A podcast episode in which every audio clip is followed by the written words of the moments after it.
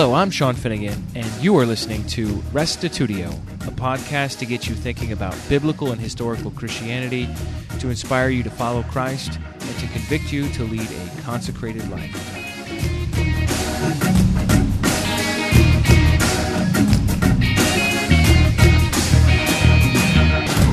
Today's episode is My Godly Father by Keith Daniel. Hailing from South Africa, Keith Daniel is one of the best preachers I've ever heard, and, as you might imagine, I've heard a lot of preachers. His unmitigated passion and lived experience colors his biblical exposition in a way that urges the listener to be better for God. This sermon is not really a sermon, but a biography of his father. In it, Daniel recounts the remarkable life of his daddy, who went through not only the Great Depression and World War II, but also came to make piles of money in the business world before realizing that he was about to lose his family due to his insane work habits and his alcohol addiction. Although the audio quality is not very good, the content couldn't be better. Listen in to the phenomenal testimony of an unlikely man who changed so much that his wife once asked, I don't know who you are anymore. I'm living with a stranger, since she was so overwhelmed by the dramatic change in his life. God says in His Word, Honor thy father, honor thy father and thy mother. And I'd like to attempt to honor my father here tonight in sharing with you, sharing with you the things that I remember of his life that I would believe would bring glory to God. When my father was 10 years old, his parents divorced. And for many years, from that time onward, he was torn. He was torn between father and mother. It's a horrible word, torn.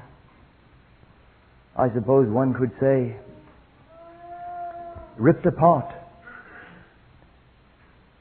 I know some children affected more badly than others, but the masses of all these homes where most people who married in this world are divorced now, the masses, the most children alive today, they're torn ripped apart. And for many years, my father was torn between his father and mother from the age of 10. The scar and the wound and the hurt never healed of what happened there at 10 years of age for the rest of his life. It never healed. I remember when he was an old man, at the very mention of his father and mother separating when he was 10, after all those years, the mention of that, and tears would well up in his eyes and flow down his face, and he would turn and walk away. He never spoke of it. He never spoke of it. He never ever recovered. For the rest of his life, the hurt never ever healed. Never ever healed. No words. There are no words to tell of the damage and the hurt in a child's mind when his father and mother divorce. And that which is meant by God to be his security, the two people that can be his security in God's eyes was meant to be his security, his stability, where he sensed love and protection and became stable and conscious of love and care and the right atmosphere to grow up in in God's eyes. Suddenly, that was ripped apart. Ripped apart. And all I can say is the damage, the damage and the hurt done in a child's heart and mind whose parents divorced. There is no words to tell. It is no wonder that God in the Bible says that He hateth divorce. God says, I hate, I hate, I hate divorce.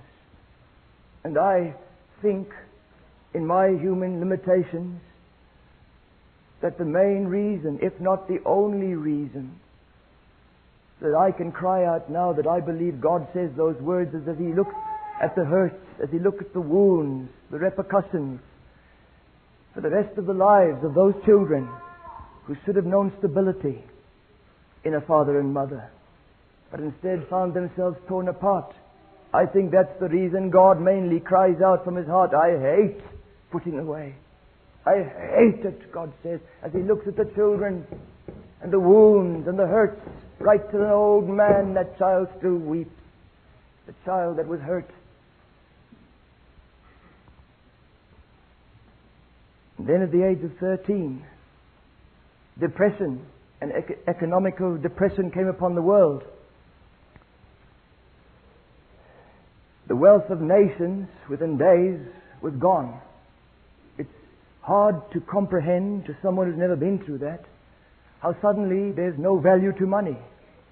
How suddenly men in their millions didn't have a home when they didn't think they would be homeless. Suddenly millions, millions across the West were without a home. Millions and millions without work. Hundreds of thousands, it is said, committed suicide in the first few months of the Depression across the West. Men who couldn't work, who couldn't bring home money to feed their children, who were homeless, Men who had businesses who suddenly everything was robbed and one moment from them they were left with nothing. And somehow this is what happens when there's an economic collapse across the world. It's a terrible thing.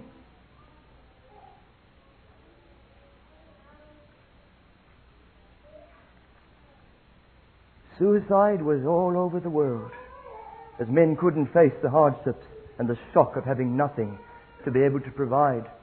Men who were lawyers, men with degrees behind their names, couldn't find work. They had to do menial tasks to bring in some money to survive. Education didn't help. There was no money. There was no money. The homes went into terrible darkness. When children all over the world left school couldn't go on with their schooling and had to go and try and somehow find money to bring in a few shillings to put another loaf of bread somehow to survive in that home.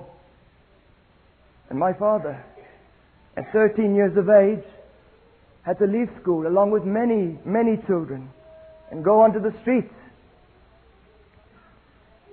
And he worked for hours and hours every day as a 13 year old boy with a spade and a shovel and a pick and he worked weeping, weeping for hours as the hands formed blisters, and in the blisters suddenly he saw they broke and there was blood, but he just wept silently as his body hurt for fear of losing his job. He so needed to take that little few shillings back to his mother. But in his heart, in his heart as a little boy with all his hurting and all his confusion and all the wounds inflicted on his whole being already in life. As he stood there battling through the day and weeping silently, he began to cry out words in his heart one day, words that were to turn the course of his life, turn the whole course of his life. He cried out from his heart as a little boy, one day I will get money. One day I will become rich. I don't care what I have to do in this life to get it, but I will get rich. It doesn't matter what I have to do to get it, I will get rich. I will not see my children resort to this to survive as I have to. I will not see my children resort to this to survive. Those words echoed through his heart for the rest of his life. What he said as a little boy in all his hurt.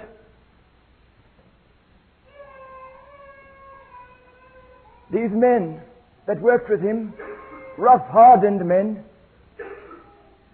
they began to drink heavily. They didn't have ethical or morals concerning children. They held out drink to him. And this little fellow, at the age of 13, found himself lying drunk.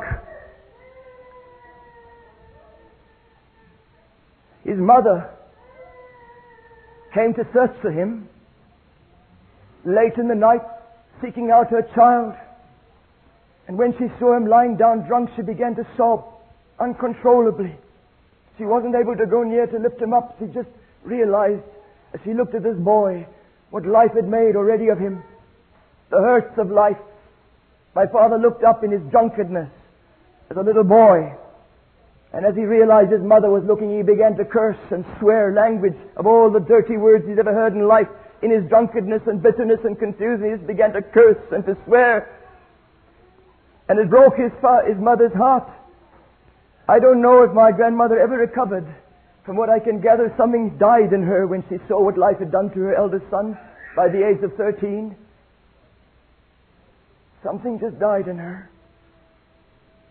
Well, a few years went by and opportunities came more. And my father somehow found a job that was worth putting his heart into. And for fear of losing that job, that opportunity, there was something that he could build up here. He poured himself like a slave to prove himself to the owner of that firm. He slaved, pouring his whole being in to somehow excel above the others who were given opportunities in that same business. So much that he worked that his, the owner of the firm loved my father. He loved him. He respected him and he guided him. And there was a future suddenly held out, a hope for a future, something worthwhile in life to fight for. My father began to see something of the longing in his heart. was in his hand, was in his grasp. There was something he could fight for to get money, to get position. Someone trusted him, someone loved him in the business world. But he still, how this problem that started at the age of 13, I don't know, it still gripped him, this drinking. He couldn't stop. He couldn't stop. He found himself drunk and drunk again and again. Drunk through his teenage years, despite this longing to prove himself in his work. And he was keeping company that was dangerous, bad company, with bad boys, loose morals, the wrong things that they were all doing. And it frightened him in his heart, but he didn't break from these boys. Somehow he was drawn back to them. No matter what he saw the dangers that could become of life, he was drawn back to them. There was something in him that just drew him back. And then he met my mother. And he fell so in love. He tried once to tell us of what he felt for my mother. He didn't have to. Oh, he loved my mother. He treasured her. He fought for my mother's love. When he saw my mother and her beauty, she was such a beautiful lady. My father fought for her. He so loved her, and when she loved him back, he held on to this for the first time in his life. He seemed to find something worth fighting for in life, something worth holding on for, something so beautiful that he never knew would be his or would be put into his, into his hands to keep. She wanted his love. Oh, he loved her. He loved her. Because of this love for my mother, he tried to stop drinking. He put aside all the drinking. He tried to stop swearing altogether. He tried to clean his life out because of his love. He wanted her. He didn't want to lose her through, through things that could have lost her love. He put friends aside, got them out of his life who were wrong friends, wrong influences. And he put his heart, set his heart on bringing his life to something decent, just to hold this beautiful, beautiful girl. But then something happened the world didn't know would come so swiftly. War broke out. The Second World War came upon the world, and millions and millions and millions and millions and millions of young people left home, left loved ones, left all their hopes and the people they held on, treasuring for their love, wanting to build a life with. Suddenly they left in their millions and millions, never ever to return, never ever to return. Millions and millions were robbed of all life held out for them, all their dreams, all they held on to was taken. War broke out. My father did something that was irrational, on impulse. Thousands, hundreds of thousands of young fellows of the age of 18 who had to go to war took hold of the girl they loved and got married against the parents' consent. My mother's parents were against it. They begged them not to. My grandmother wept for days and days. But against the parents' consent, they married. I think it's something to somehow hold on and know I've got something to come back to. Something to dream of, something to hold life together. Not knowing how long this, not knowing if I'll ever come back. Something I at least had in a moment of life. And they married impulsively all over the world at 18 years of age. They spent a few days of honeymoon before my father left for war. My brother was born in that year, that first year away. But my father and no one else knew the war would go on for year after year after year after year after year. No one knew that. My father never saw his son come into this world. He never held a baby in his arms, the treasured moment that God could give a father. He never heard his first word. He never taught him to take his first steps, which is the privilege of most fathers. The joy, joy that's worth a billion times more than any other joy on earth. That which a child can give you, the joy watching this child being nurtured. He never saw that. Never saw his, him growing. All he had was letters that took months, sometimes six months to get to him, with little photographs of my mother writing all in detail in her love for him, telling of every little step the child has taken, every little bit of growth, in order trying to somehow give him something of a glimpse of what he was missing. Or men were robbed of the things that are precious in life in the war. Millions and millions never came back to see their own child, never saw them once before they were dead. War is a terrible thing.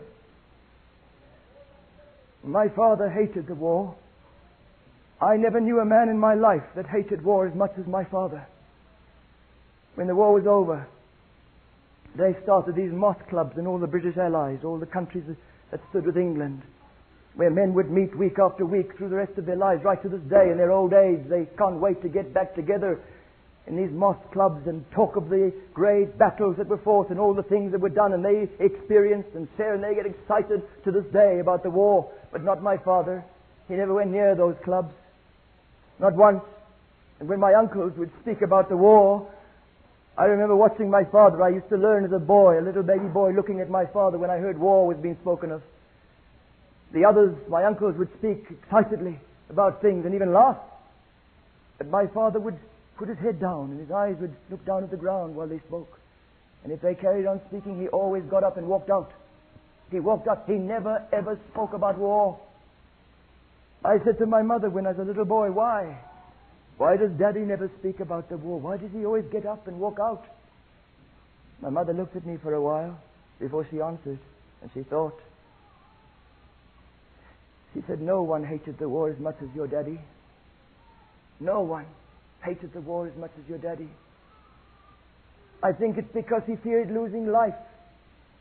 He so feared losing his life and not being able to come back to me and to your brother. When I waved goodbye to your father and I looked at him and I was weeping, your father had pitch black hair, Keith. His hair was pitch black. When I saw him the next time coming back from war, his hair was snow white. He had turned gray, totally. In his early twenties, totally gray. He aged in the war. I met a man who I led to Christ many years later who looked me carefully and said, Keith, I knew your father. I remember him from the war. I was with him in the battles. I remember him so well. The one thing I will never forget of your father was one day an aeroplane was flying over us. Unexpectedly, just suddenly appears. And they had machine guns. And somehow the bullets were just riddling all over, and those who made it to the trench were safe. But your father couldn't make it, and many others, and they were being mowed down, just mowed, and we just screaming as he watched them, screaming to them, come, hoping they'd get it, and they just mowed down. Lives just being wiped out in front of us. And your father was there close to the trenches. They said, try and get, just come. The bullets were riddling already. They singled him out. They saw he was still alive. As his plane just seemed to swoop back. And the bullets were just riddling around him, missing him by fractions of an inch, just throwing up things all around him as they just went on and on, determined to wipe this one moving body out. And your father began to laugh. He laughed and laughed, and I just looked at him. I was crying looking at him. And I wondered as he laughed, and then suddenly I realized the tears were just pouring down his face, streaming down his face as he was laughing. He was so scared of death. He must have thought he was about to be taken away. It was the end of life. That moment. Oh, war is a terrible thing. Daddy came home after the war, and that first year in 1946 I was born. And my father set out to do something I don't know if any man set out like him in this world. I would be surprised. My father did something that left us awestruck in wonder at what he was doing. Two things were in his heart, only two things. One was that this marriage of his would never end in divorce. He was determined. You never saw a man so working at his marriage as Daddy. He loved my mother. He treasured her. My mother was almost scared to speak of what she was thinking of because her thoughts, Daddy went enslaved, just knowing what her thoughts were concerning the home or life, and he would slave till she got, before he had any money. He did anything to show his mother and mother that he would do anything to prove his love, to keep her happy, to keep her in love, to keep her just wanting him. Oh, it was something to. I wondered sometimes I looked at him and the things he did, the way he did it, just to show his love to my mother and to keep that marriage from ever ending in divorce. The other thing my father set his heart to do was to become rich. Right from when the war ended, it was in my daddy's heart to get money because he believed this would keep sorrows from his home. And so with these two pure motives in his heart, he worked, he slaved. That's the only word I can use. I tell you, he slaved that he left people, he left people bewildered in his own work. They stood bewildered at such a man who poured himself out to work his way up to the top of his profession. He took books. After slaving through the day, he would come home and we knew he was tired. And he ordered books from overseas. And he would study. He had no education and he had to try and overtake people who had education in positions and authority through their education. He devoured these books right through the night. I used to go through in the mornings. He's still awake. There he's making notes, having worked through the day, taking where he thought the business world was heading, hoping that he's taking the right course, that he's ahead of anybody, devouring the business world's magazines and books. So he fought his way to the top of his profession in a few short years. And suddenly we had money. We had wealth. We had a home. You couldn't believe the home we lived in. Vehicles, all the luxuries, anything we wanted was just there. But there was nothing but sorrow. Do you know why? Because as daddy went up, his health went down. As he slaved, and the responsibility that came on him as the position went higher and higher. The authority went more and more, and the more money came, but the higher the authority. Daddy worked it so, and it was his own fault in many ways. He worked it they couldn't do without him. He made things, he set up these businesses that no one with this couldn't survive without him. And so he was there all the time, the pressures, and through the socializing expected of him, he began to drink. And he found in his drinking somehow it helped him to switch off under all the pressures until he was drinking very, very heavily. He smoked all day, right through the night, 60 cigarettes a day for over 20 years. Never less than 60 a day. I used to walk through to the bathroom in the night and look through to his room, and there was this little red glow. Any time of the night, he was smoking through the night. Oh, what a responsibility now put upon him. All the pressure of life. And with all the drinking, all the smoking, all the pressures, all the strain.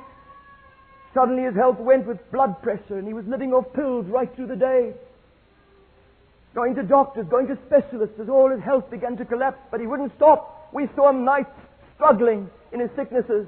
In the morning he got dressed and I used to say, but Daddy, how can Daddy go to work? Nothing kept my father from work. He never, it didn't matter how sick he was, as sick as a dog, he would make his way to work determined not one day would he miss a work. Nothing was in him that could miss a day, no matter how sick he was. He went off to work. But at work, he was drinking right through the day. He would get into his office and start drinking. They didn't put him off. They couldn't survive without him. They knew it. He would come home reeking of drink. And the first thing he does as he walks in the door, he would look for a bottle of drink and start drinking into the night. And of course, there was fighting. There was tensions in the home. Mummy didn't understand why Daddy reacted as he did under drink. He, it wasn't drink makes a man exactly what he shouldn't be. Drink brings out in a good man something that he, he can't believe he was when he gets sober. And everything he didn't want to be, suddenly he was in his reactions, in his words, and there was fighting, there was arguing. Mummy couldn't bear this anymore in the way he was carrying on.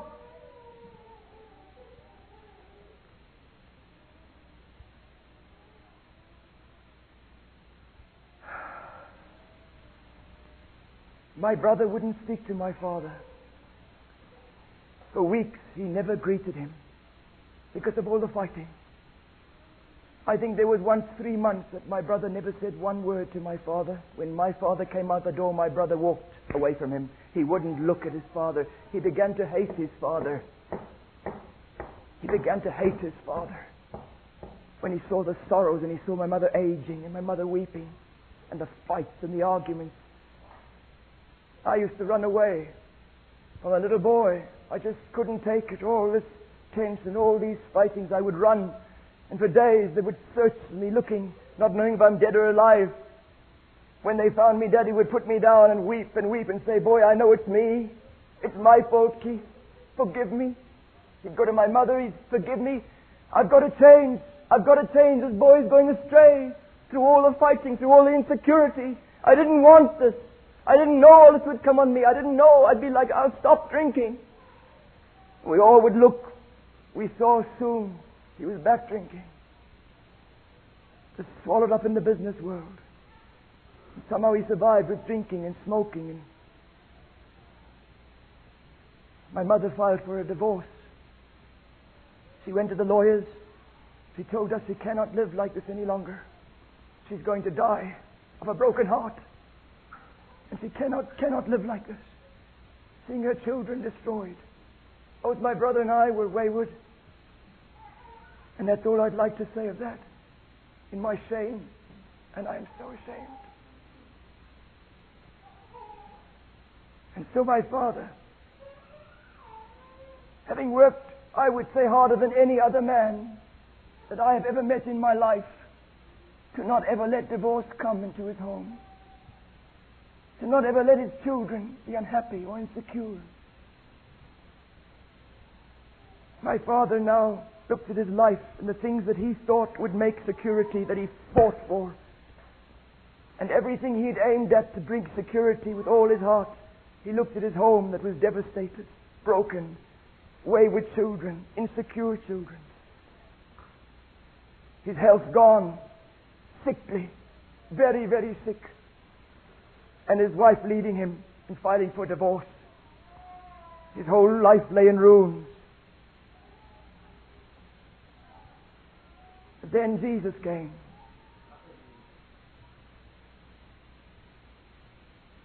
The Savior of man's souls. The enemy is Satan. The deliverer. Man's dearest friend.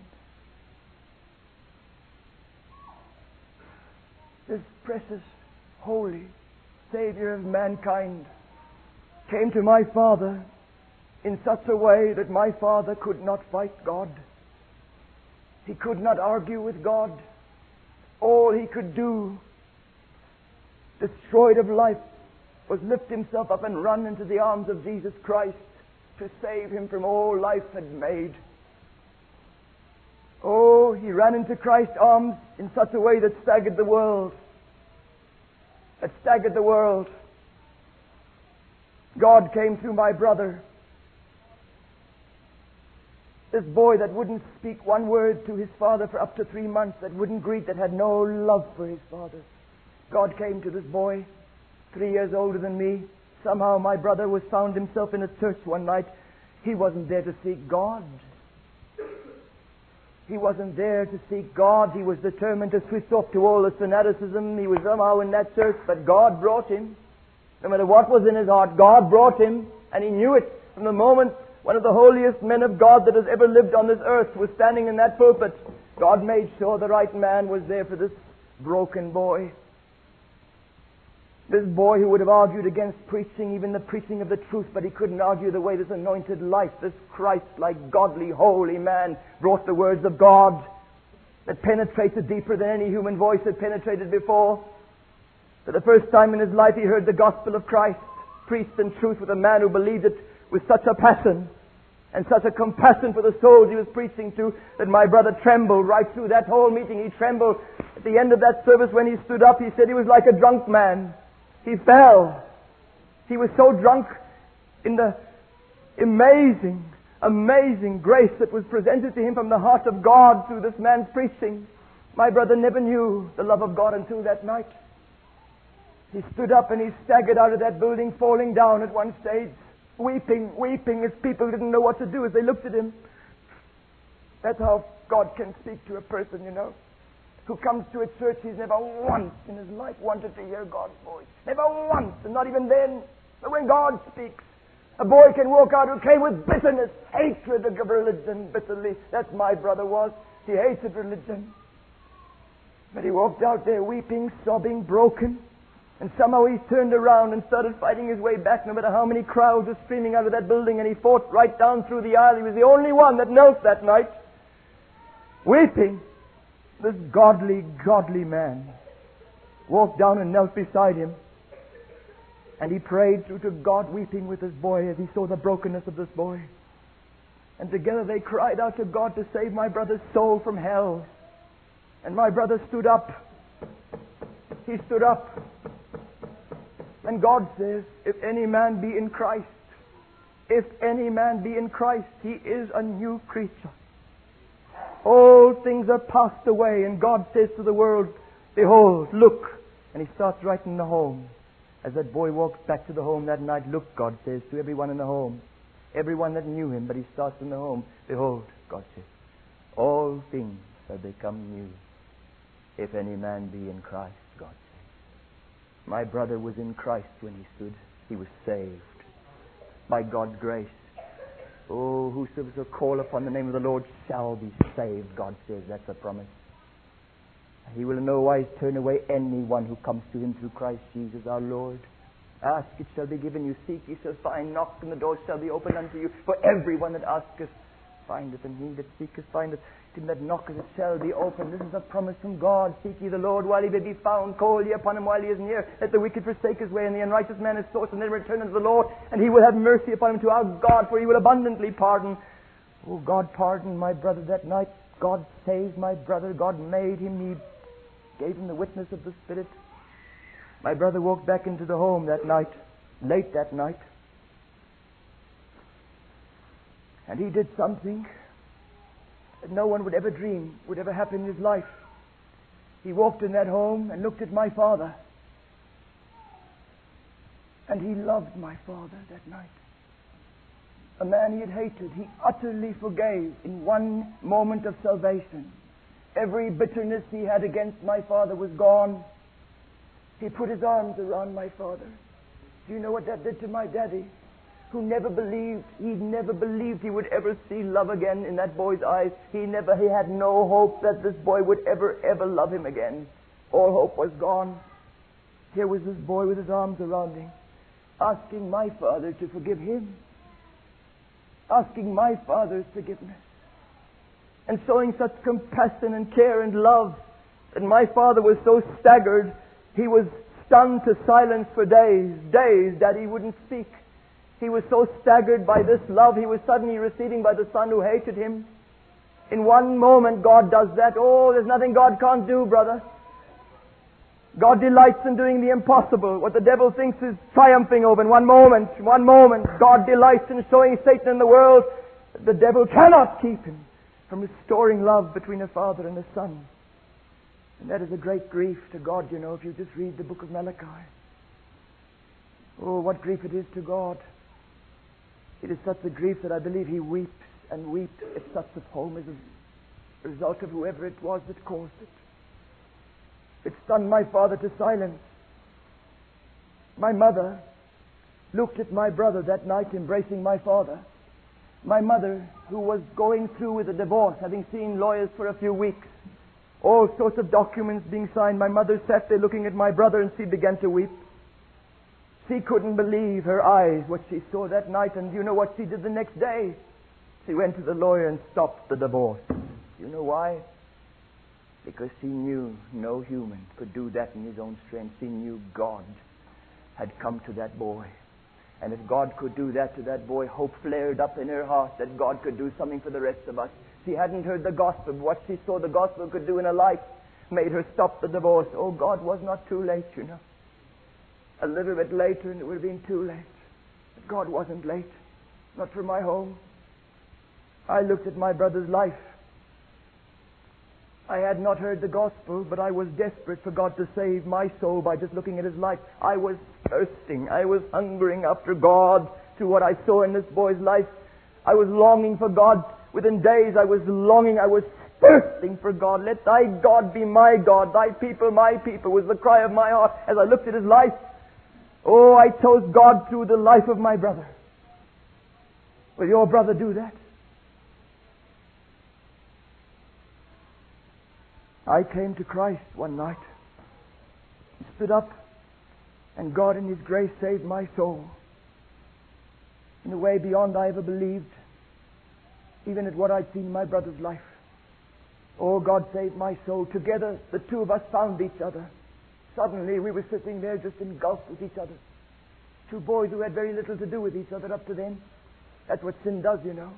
Brothers are not even friends. Can you know that's what sin does?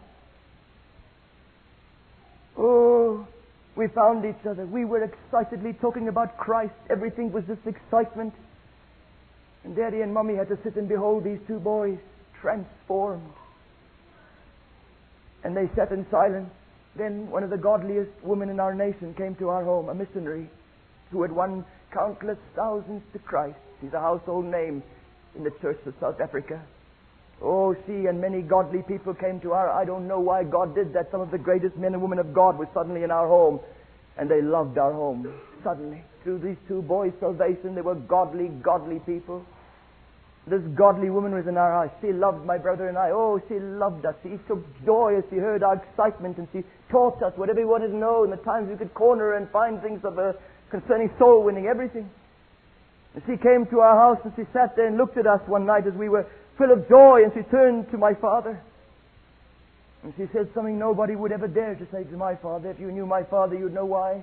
No one spoke to daddy like that. No one in the world spoke to daddy like that woman did. She looked at him and said, Mr. Daniel, are you lost, sir? Are you lost, sir? Mr. Daniel, look at your boys. Look at what God did in their lives. Look what God has done to them. How is it that you have not been saved when God did that to your boys? What reason can you give me that you have not fled to this God who did that to those two boys? Why are you not saved, sir? What has kept you from God? What reason can you give me that you haven't come to God that did that to those boys? My father looked at her, you know. Then he turned and he looked at us. And he sat there for a long while just looking at us. Then he got up and he walked to his bedroom, shut the door. And he spent hours in that room. Hours. We've never found out. We never asked him what he'd said to God. But when he got up from his knees in that room and opened the door, from the first step he took, he staggered this world. As a man, I've never ever known anyone to stagger the world so as my father's salvation did. He walked out of that room and looked at my mother and the family and those there. And he said, I've given my life to Jesus Christ. And I will never take it back. I will never take it back. He took my mother to where all the alcohol was. And he took all the bottles and emptied them out into the drain and smashed some of them in his anger. He never touched the drink till the day he died from that night. He took his cigarettes, 60 cigarettes a day, and enslaved to them, soaking with emphysema already through what that did to him. He threw down those 60 cigarettes a day, threw them down that night, and never touched another one till the day he died. He picked up this book and he read through it 68 times in the nine years he lived, from cover to cover. He took all the commentaries of any note Matthew Henry, Adam Clarke, IVP. He read from cover to cover. I have them. Page after page, summarized notes right through. He took all Andrew Murray's classics, made summaries of every single page, devoured them. He took all the classics of the great godly men of our faith in history.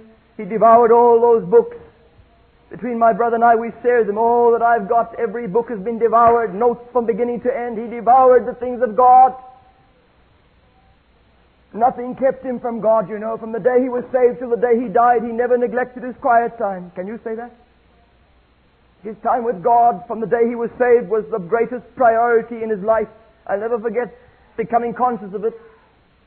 When a few nights after salvation we had visitors who sat just a little bit late.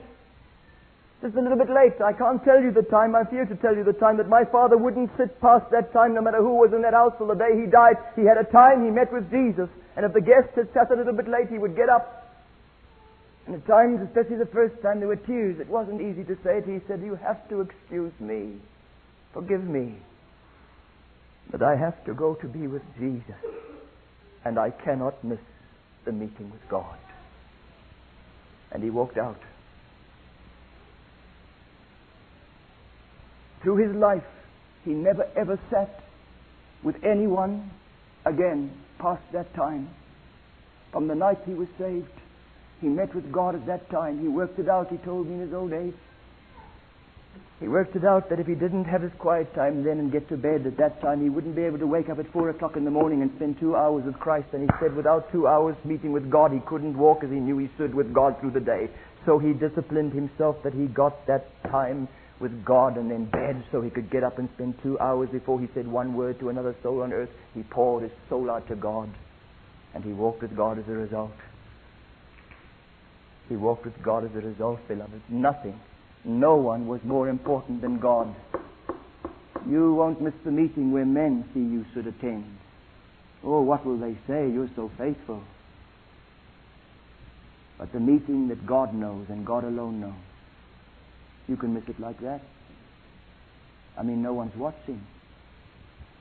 To be seen of men, you won't miss a meeting, but the meeting that only God sees that makes the difference between a hypocrite and someone vitally real with God. Oh, you could miss that meeting like that for anything, for anyone. And God waits, and you miss him because he wasn't as important as others who you wouldn't miss, even for religion, but not God.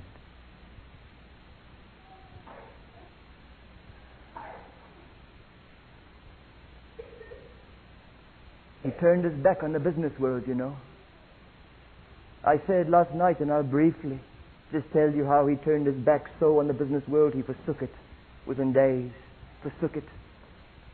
Took mommy, everyone went back to our hometown, away from where all the money flows in South Africa, the big city. And he said he wanted time for God, he wanted time for his wife, he wanted time for his children. He never gave them time by diverting to things that he thought his children and his wife needed, but for that he neglected the things that mattered. Now he wants time especially for God. And my father took that time. He turned his back on everything. They wooed him back, you know. I mean, they said, We'll do anything. They held out all these things to him. My mother said it was amazing what they held out. She could not believe that they would, it was beyond belief what they held out to one single man to get him back. But my father said, No. These things made me poor. And I pity you all, for I know how poverty stricken you are. I know you all, how miserable you are. I know your homes, how broken they are. I know your health. I know what drinks problems you have. I know your children's state. You're in poverty with all these riches. Get out of it, man. Come to Christ and find the riches I found. Don't die like this, he begged them. And they wept. All of them wept because they knew it was true. Daddy would not go back to the business world. He had time for Christ in those nine years. He wanted time, and he knew his time was not long with his health. His time was not long. Then God did something to my father that shook us in a, such a profound way it's hard to tell you, how hard to put it into doctrinal terms what God did. God took hold of my father and filled him with the Holy Spirit. Now, today, that could mean anything. Anything. Today, there's such confusion. You will go to holiness movements and they will talk of hearts being cleansed by the blood through and through, resulting in victory, consistent victory. You go to the Baptists, you find being filled with God, the Holy Spirit, that the fruit of the Spirit can be seen in your life, spontaneously reacting in all circumstances. But I like this term, a term most people don't like, but I preach it. I believe a man must have a personal Calvary after he's saved. Even my father needed that. I didn't know that until it happened in his life, but God knew. And when I saw the richness of what God brought out of that man when he had a personal Calvary, a moment when he really was crucified with Christ. Oh, not a dead doctrine, sir.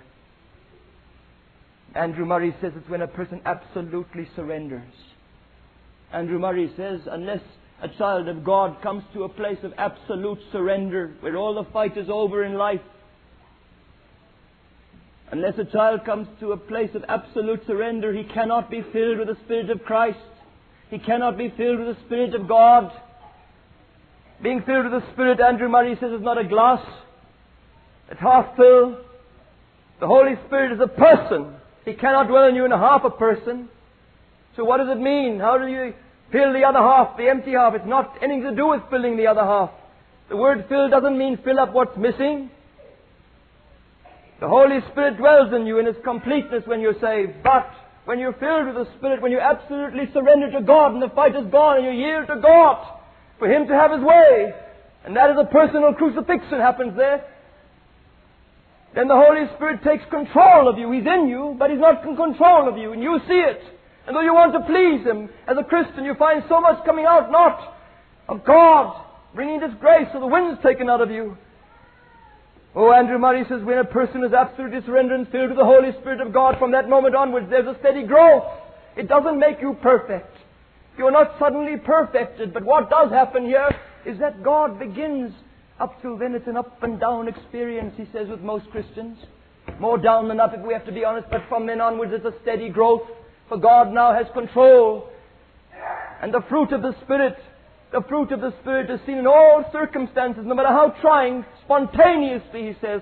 Not with our efforts struggling to be Christ-like, but with spontaneous because He's in control. That's being filled with the Holy Spirit. And that is a message people don't like to hear. It presents Christ-likeness. Do you know what the fruit of the Spirit is?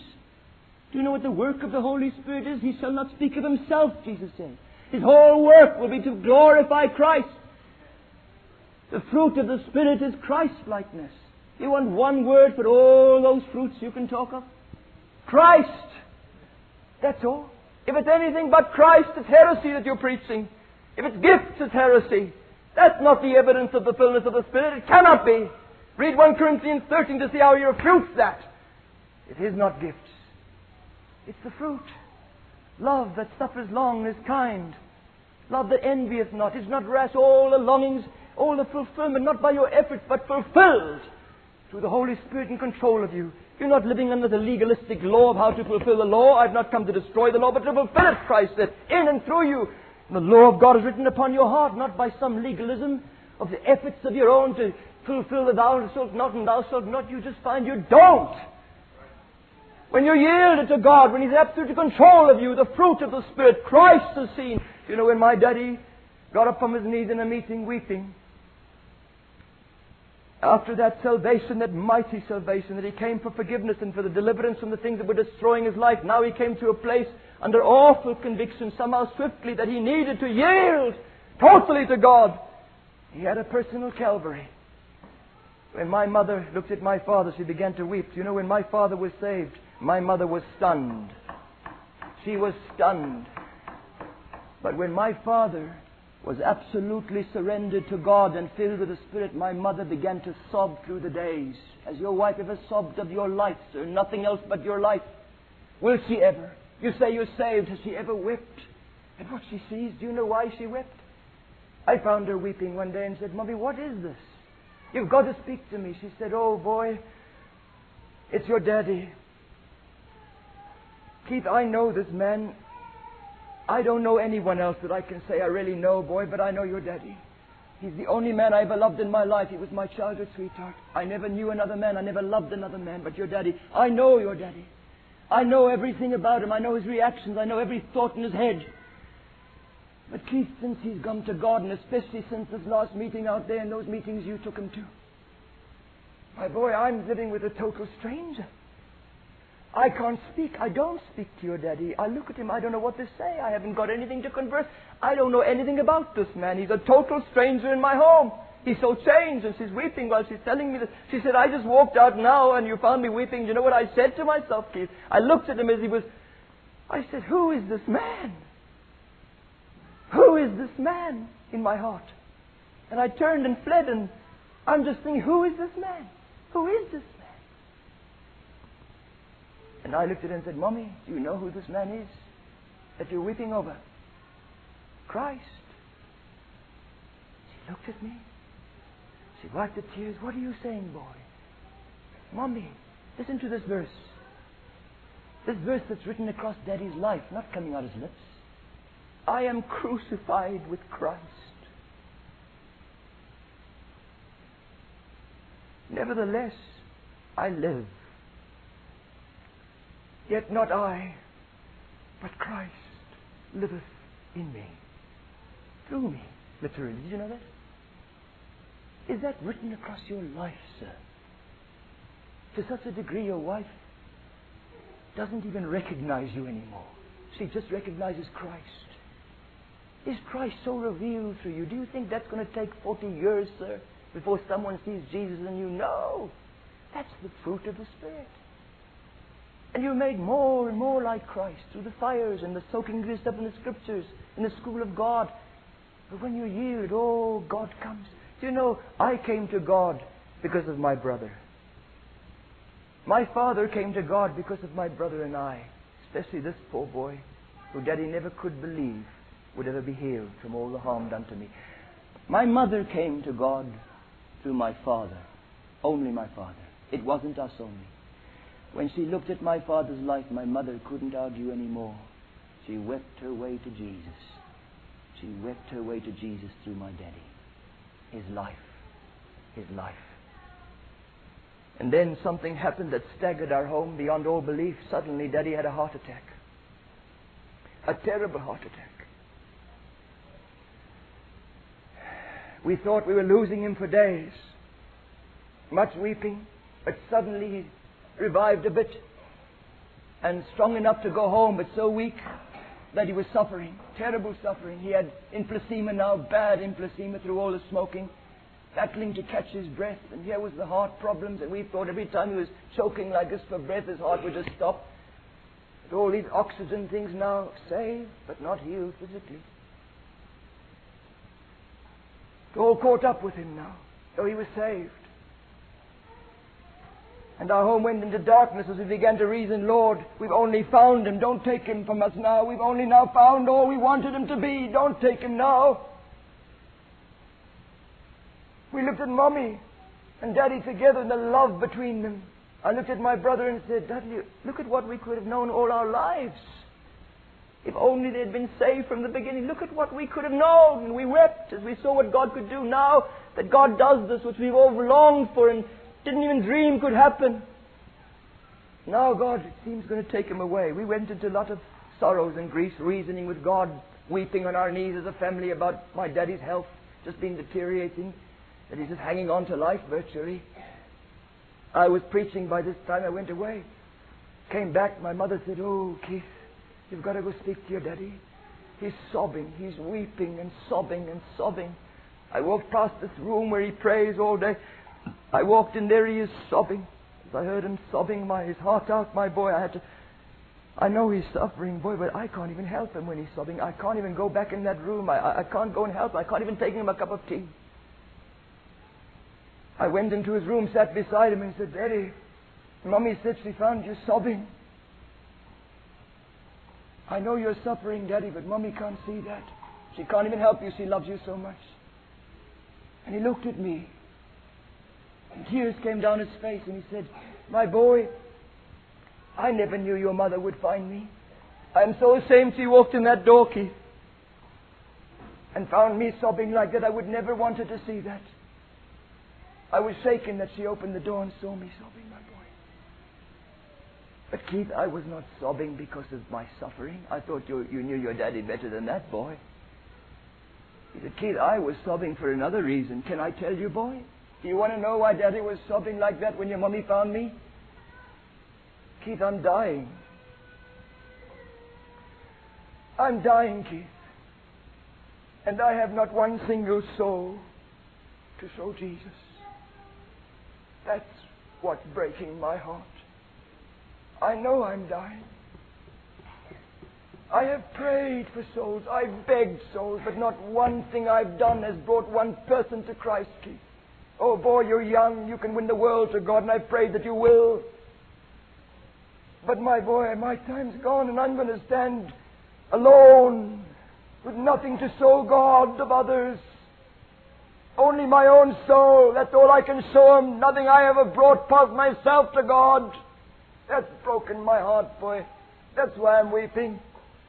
He got on his knees right then and put his head down, and he started sobbing again.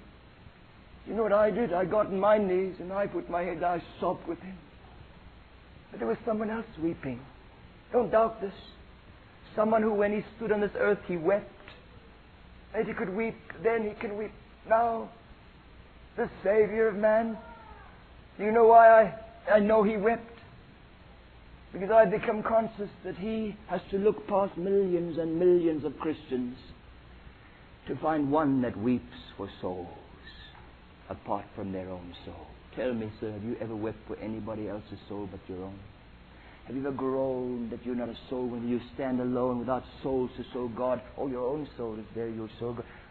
Tell me, can the devil take and make a ring around you? And he can really do it tonight. A circle around you and say, outside of the circle, every prayer, every groan that came from the heart in prayer to God was not for anyone else but himself.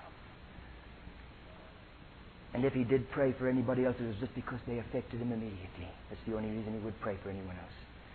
Any tear that ever left his eyes, any groan of compassion that left his heart was for himself. Outside of the circle, I've never prayed like that for anybody but me. Oh, God sees tears when you pray and weep for yourself and your problems. But tell me, since you've been saved from hell and entrusted with the gospel and the light and the knowledge of the gospel, how many people's blood is on your hands, sir? How many did you walk past? You didn't even say a prayer for them, let alone a word. You didn't have a compassion. You didn't go to, you went to bed without blinking an eye, without thinking I've done anything wrong, though you could have brought people to Christ. You could have shared. You've never groaned. And here was a person who groaned and wept and sobbed that he had no one to show and he thought he had only moments left to live. I went again away to preach and suddenly a message was sent to me that daddy's dying and he's calling for me. Oh, I rushed back to that town begging God not to let him die. I arranged with two men, two godly men, to be at the hospital. Two of South Africa's holiest men, let me tell you. They came. And there in the hospital beside my father's bed, as he lay with all these things in him, hanging on to life, I gave them a bottle of oil. And I said, I want you to anoint my father with oil and I want you to ask God to heal him now. They just looked at me. They looked for a few minutes without a word, just stood there looking at me. As I stood there weeping. I didn't shut my eyes. They anointed him with oil. They laid hands on him. And they prayed gently and softly, not insisting or demanding, but asking if it's God's mercy and will. Three hours later, my father sat up. The next day, my father got out of bed. It was God. The doctor said, But this man was dying. He wept. I don't understand. He said, Oh, we knew. We knew why God comes. You see, God had to heal my father. I say that carefully. I've become conscious of God's integrity and perfectness and holiness. He is so perfect that He has an obligation There's some obligation toward people praying. Do you know how obliged God must be when He can't find in millions of Christians anyone praying, begging, weeping for souls? And He finds one man who's dying. Do you think God had no obligation in His holiness and integrity to answer that man's groaning prayer? Do you think God could have turned His face away and say, It doesn't matter that I finally found a man here weeping about souls, where others only weep for themselves? Oh no, not this God. How do I know that it was God? How do I know that God healed him for this reason? To answer his prayers. Because when my father got out of bed, beloved, when my father got out of his bed, having been dying the day before, he got out of bed for this reason. Because he knew why God had healed him. He went to the next bed. And he led that man to Christ, his first soul. And you know, when you taste what it is to lead a man to Christ, it just brings more thirst. You become to realize what it is to lay up treasures in heaven. You believe, you suddenly become conscious of the value of what you've done in God's eyes, of what God has enabled you to do, what God gave you the grace and through you brought light to a soul. He went to the next bit after that man and led the next man to Christ. He went out of the ward and went into the next ward. And he led every single man in that ward to Christ. Some of them died a few minutes after he led them to Christ, they died. But with Christ, he went through that hospital, he led the, the nurses to Christ. In the end, one nurse said to me, it was a stunned silence and awareness of God in this whole hospital through one man who wanted one thing only to lead the next soul to God. And that's all he seemed to be living for. Well, you know, my father won so many souls to Jesus that one of our greatest evangelists in South Africa, probably the most well known preacher for many, many, many years of our land, he stood up and he said these words that shook my heart. He said, I do not know another man in this country apart from that man there. And he was weeping as he said this. Who I can say this of, that it seems every step he takes influences men to seek God. You might think that's an exaggerated term. You should have seen how they came to Christ from that day till the day he died, streaming to God. You could not believe as souls in the middle of the night that all the neighbors were putting their lights and as souls came running up, people who had beaten their children, smashed their wives in their drunkenness, running up to him, falling on their knees, crying out, all the neighbors thinking things going wrong, you know. Didn't want to come in, Daddy on the streets there outside of the home, leading him to Christ. And that man went through with God. Never touched a drink. His wife and child came to God after all that drunkenness. Souls were saved at midnight. Daddy was waiting for the next soul all the time. It was like every step, this man said, influenced men to seek God when they became aware of his life. Oh, it is precious. At his funeral, at his funeral, I sat there with my darling mother. And my mother, I don't know, she, she leaned hard on Daddy.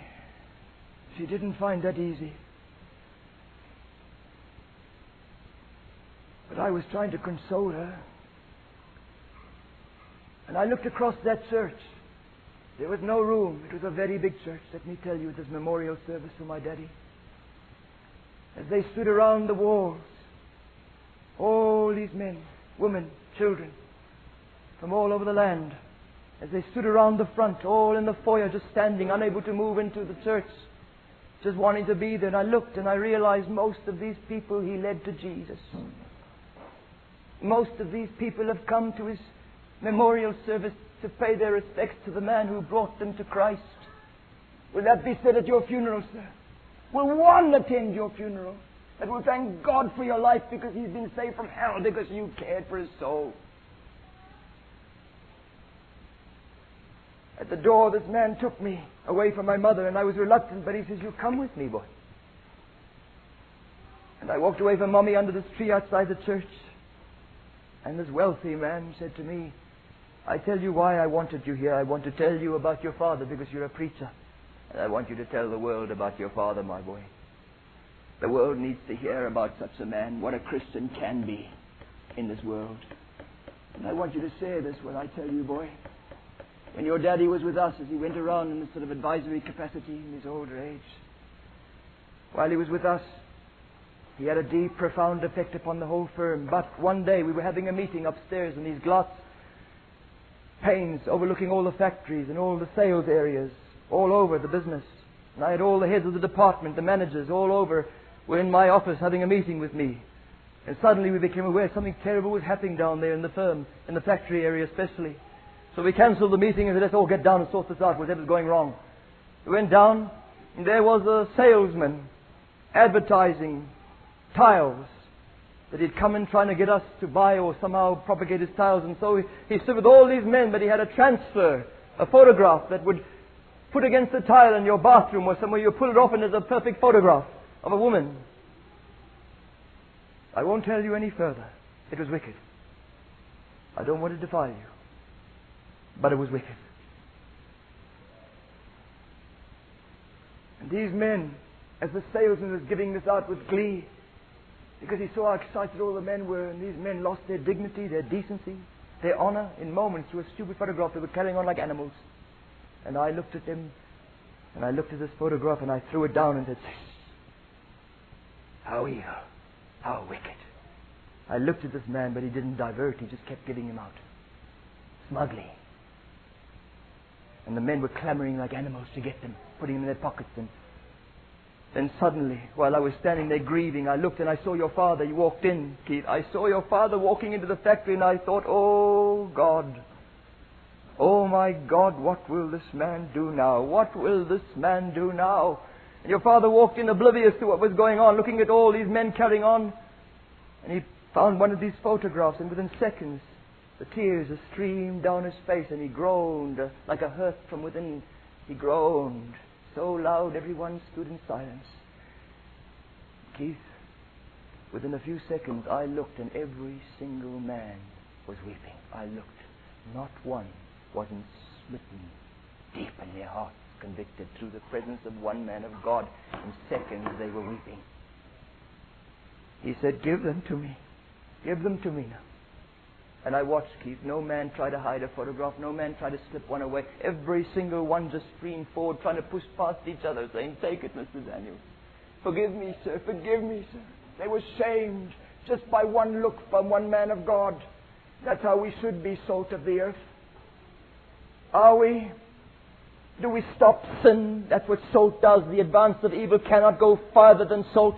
Salt stops corroding, stops corruption. The moment it's there, it cannot advance. It stops. Do we, as the light of the world, stop evil men? With their sin, they cannot go on. And then Daddy took all this pile and put it into the man's hand, the salesman, and said, Get out, sir. Get out. Go. The man says, It's my job. What am I supposed to do? I've got to make a living. I don't choose what to sell. They tell me to do it. I've got to do it. My father looked at him weeping and said, Oh, I would rather starve and die before I did this to make money. I would rather starve and die than do this to make a living. You're going to hell, boy, he said. Don't you know you're going to hell, boy? And you deserve it. Unless you come to Christ, unless you come to Christ and repent from this, get rid of your job, even if you starve. Unless that happens, get out and don't ever come back here. Don't ever come back here. My daddy wept.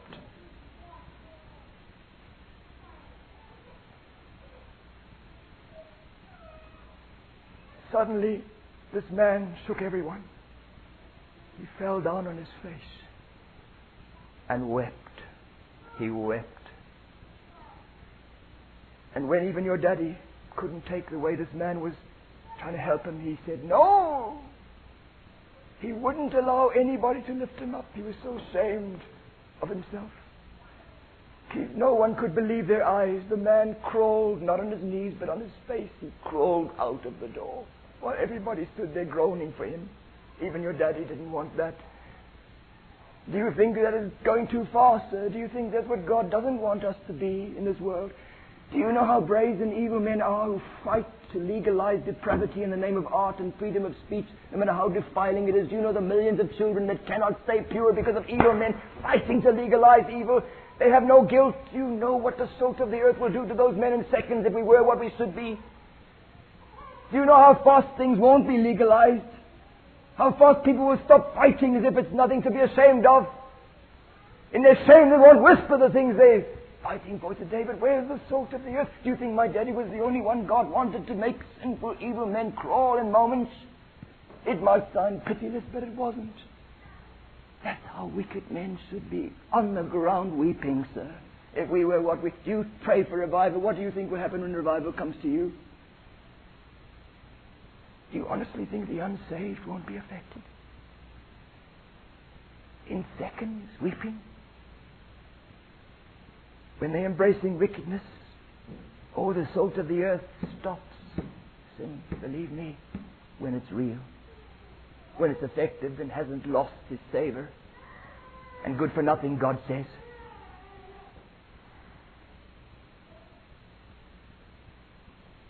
They wrote on my father's gravestone words that my mummy said, I have to show you before you go, boy. When I was home, and there this tombstone given by men who loved him of the business world. They had written these words with all the other words we prescribed, but they had written these words and when I saw the size of the tombstone that stood out as you were walking over the hill, that's it. Fit for a king. Can you believe what they did for him? But you know what they did on that tombstone? They wrote these words He walked with God. He walked with God. What will they write on your tombstone, sir? Ask yourself, will they write anything? though you say you're saved? Will they be forced? Will they be forced? Everyone who knew you and loved you forced to write such words? They had to. I said to my mother, these words had to be written on my daddy's tombstone. These are the only words that had to be written without us telling them.